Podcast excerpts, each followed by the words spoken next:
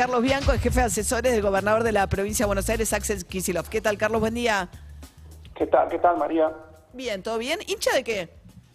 De Quilmes Atlético Club. Mira, Quilmes Atlético Club. Ok. Claro. hoy, en la, hoy en la primera nacional, Quilmes. Duro. Como Aníbal Fernández. Así es, así es. Hoy en la primera. Como Aníbal Fernández, claro. Claro. Eh, bien. Eh, bueno, eh, ¿qué van a hacer?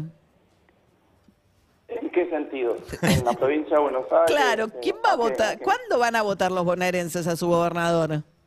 Cuando en tiempo y forma lo define el gobernador. Hay una ley que establece que eso lo tiene que definir hasta 90 días antes de la elección y en ese momento el gobernador lo va a definir y va a establecer una fecha. Pero a ver si entiendo, Y, la- como, y como dice la ley.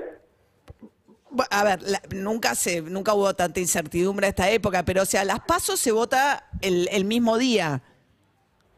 Pasos se votan el mismo día porque hay una ley que establece que las pasos son las pasos bonaerenses eh, están atadas a las pasos nacionales, no así las generales. Las generales, la ley que está vigente sostiene otra otra cosa que se van a llamar 120 días antes de- del final del gobierno y 90 días antes de la fecha que se define. Pero la fecha es, perdón, la primera vuelta es octubre. ¿Vos te, te acordás la fecha? Eh, ¿Te acordás? Eh, 22. 22 de 22. octubre, ¿no? Sí, sí, sí. Entonces, eh, agosto, septiembre, octubre. O sea, en, en- recién cuando terminen las pasos van a definir cuándo se vota. No, no, no, no, no. Tenemos 90 días eh, anteriores a la fecha que se define. Como máximo podemos, bueno, dependiendo para, en, en qué fecha se defina, eh, podremos estar definiendo, por ejemplo, a principios de julio, cuando... Pero eso es una potestad que tiene el gobernador, ¿no? No sé, quizá lo hace antes o no, pero... Pero antes de las eh, pasos, Sí, claro, Sí. antes de las pasos, sí. que sí. son en agosto. Sí, sí, sí, antes de las pasos seguro. Antes de las pasos tienen que fijar esta, tomar esta decisión. Por supuesto, por supuesto, sí, sí. ¿Existe alguna chance de que Kisilov busque, eh, no sea el candidato a la reelección en la provincia de Buenos Aires y, por ejemplo, sea candidato a la presidencia? Kicillof hoy es el único candidato a, a gobernador, es el candidato natural, digo yo, en tanto está haciendo una excelente gestión y tiene la posibilidad de reelegir, es el que más mide en las encuestas y, bueno, en ese sentido hoy es el candidato natural, como te decía, a gobernador. Eh, nuestra fuerza política está definiendo, sobre todo después de la, de la decisión que tomó la vicepresidenta, eh, está definiendo internamente cuál- quién va a ser el candidato a presidente, pero hoy eh, el gobernador gestiona la provincia, recorre la provincia, junta votos en la provincia para sostener el proyecto político en la provincia y, para sumar un caudal de votos a, la elección nacional, máxime sabiendo que es el distrito con mayor cantidad de electores que tiene la Argentina.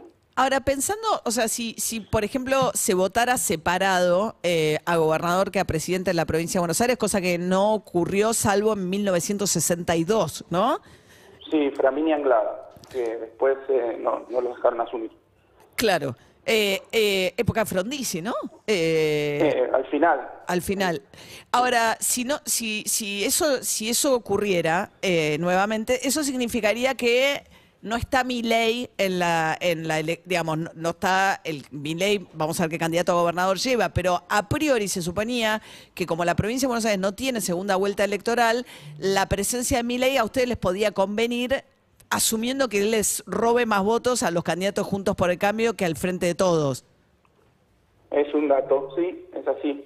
También es cierto que puede haber otros candidatos, digamos, eh, eh, bueno, ley puede llegar a poner algún candidato eventualmente, pero también en la provincia de Buenos Aires, no sé si se terminarán presentando, hay otros candidatos eh, por fuera de los dos frentes principales. Por ejemplo, Burlando, que, que también tiene su, su caudal de votos en la provincia. Por eso eh, es una situación que efectivamente eh, puede suceder o no. Y bueno, el gobernador, como te decía, de acuerdo a lo que establece la ley, va a definir. Bueno, va a definir de acuerdo también, me imagino, a su propio cálculo electoral. O sea, si, si el candidato a presidente termina siendo, le resta más de lo que le convendría que tener a Milei, digamos, la opción de votar juntos tiene la ventaja de que está Milei en el cuarto oscuro y ustedes deben asumir que les- le saca más votos a Juntos por el Cambio. Hacerlo por separa, por pero eso significa que él se tiene que colgar en su boleta de un candidato a presidente que todavía no se sabe quién es. Efectivamente, efectivamente. Esas son las, si querés, las dos opciones Eh, sí, yo veo igual mucha preocupación, eh, expresa mucha preocupación la oposición, eh, los referentes de Juntos por el Cambio. El otro día salieron a decir que tenían que definir ya la, Sí. la fecha de la elección. Yo creo porque ellos están especulando con esa situación. Eh, Ah, no hay bueno. ningún... No, bueno, ellos están tratando de definir candidaturas de acuerdo a... Y es que no es lo fecha, mismo. se. Es que no es lo mismo para ellos tampoco. están- entonces lo que están especulando son ellos. Bueno, no, más que especularon, no quieren la certeza para tomar decisiones, porque como no es lo mismo, no es Claro, neutro. Pero ellos dicen, tienen que hacerlo ya. Y yo digo, tienen que hacerlo cuando lo determina la ley. Porque ya, si no la ley diría que había que haberlo hecho 120, Bueno, si 150, no se hace 200 días desde, de- desde 1962, que no se hace, es un cambio de regla de juego, porque siempre se votó. Pero lo establece la ley. Eh, y un cambio de regla de juego como hizo la ciudad hace poquito, que estableció elecciones concurrentes. Con una nueva de- ley. Con, dos, Con una con nueva ley. sistemas- Con dos sistemas de voto distintos que andás a ver quién lo entiende a esta altura. No, está bien, pero es una nueva ley. En ese caso era la aplicación de una nueva ley. Ustedes están con la misma, no es que cambió la ley en la provincia de Buenos Aires. Claro, cumpliendo la ley. Cumpliendo la ley. Una consulta respecto a reelecciones indefinidas. Leí por ahí, estamos hablando con Carlos Bianco, que es el jefe de asesores de Kisilov. Leí por ahí un apoyo de ustedes a las reelecciones indefinidas, eh, cuando en la provincia de Buenos Aires ahora por fin, a mi gusto por lo menos, se puso un límite de tres mandatos consecutivos para los intendentes. ¿Ustedes quieren revisar eso? No, no, no fue ustedes, fue, fue mi opinión personalísima. Que lo dije, lo dije en aquel momento, cuando se, se hablaba de las reelecciones y que muchos, eh, eh, hipócritamente, inclusive muchos intendentes de Juntos por el Cambio no decían nada públicamente, pero mandaban a votar un nuevo mandato. Eh, yo lo digo abiertamente y tengo argumentos políticos para sostenerlo, que para mí en países latinoamericanos, me animo a decir, eh, pero en Argentina seguro, los proyectos de transformación históricos, pero sí, en toda Latinoamérica han sido aquellos que tuvieron una continuidad en el tiempo. Y en ese sentido a mí me parece que si el pueblo determina que hay un candidato eh, con el que está satisfecho en la forma que gobernó, con las transformaciones que hizo, a mí me parece que es el pueblo el que tiene que definir. Como Gildo. Infran en Mendoza, en, en Formosa. Por supuesto, pero allí lo inflan, lo votan porque el pueblo está contento con su gestión.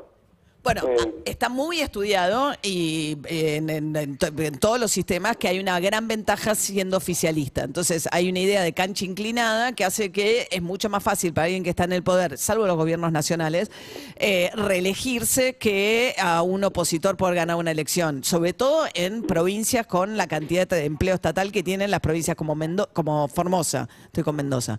Eh, y, y había leído una comparación con Merkel, pero una cosa son sistemas parlamentarios y otra cosa en Argentina son sistemas fuertemente presidencialistas. Es que yo creo que es más a mi favor la comparación con el sistema parlamentario, porque en última instancia acá el voto directo, acá es el voto directo de las personas las que hace reelegir a un candidato. En el otro caso es una rosca que después se arma entre representantes que tienen los partidos políticos.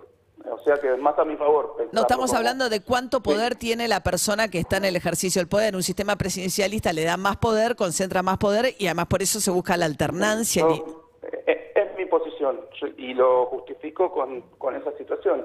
Los procesos de transformación eh, estructural que se dieron en Argentina y en muchos otros países, me animo a decir, han sido procesos en donde se pudo sostener una línea política, un proyecto político y eso muchas veces en países como Argentina son proyectos que tienen que ver más con liderazgos eh, personales, si vos querés. Probablemente esto tenga que ver con la, la tradición de la época de los caudillos, etcétera, tiene raíces. Bueno, hubo históricas, 12 años de kirchnerismo. Sí. Después, Gildo Infran lleva 30. En Formosa no es una provincia que esté mejor que otras, ¿no? Sí, Del Gustavo norte. Posse también. Y Gustavo Posse, escuché- sí. Claro, lo escuché declarar que no le gusta las redes. Eso es hipocresía. Yo te digo la verdad y lo que pienso. No, no, está bien, es Eh, verdad, hay un montón está- de intendentes de, la- eh, de Juntos por el Cambio, es cierto, y sobre todo radicales del interior de la provincia que han tenido sucesivas reelecciones y eh, Bueno, por eso, es así, sí, sí, sí. Yo, pre- yo prefiero eh, discutir con argumentos políticos lo que pienso y no ser un hipócrita como Gustavo Posse que dice a mí no, a mí no me gustan las reelecciones indefinidas, es que hay mandatos.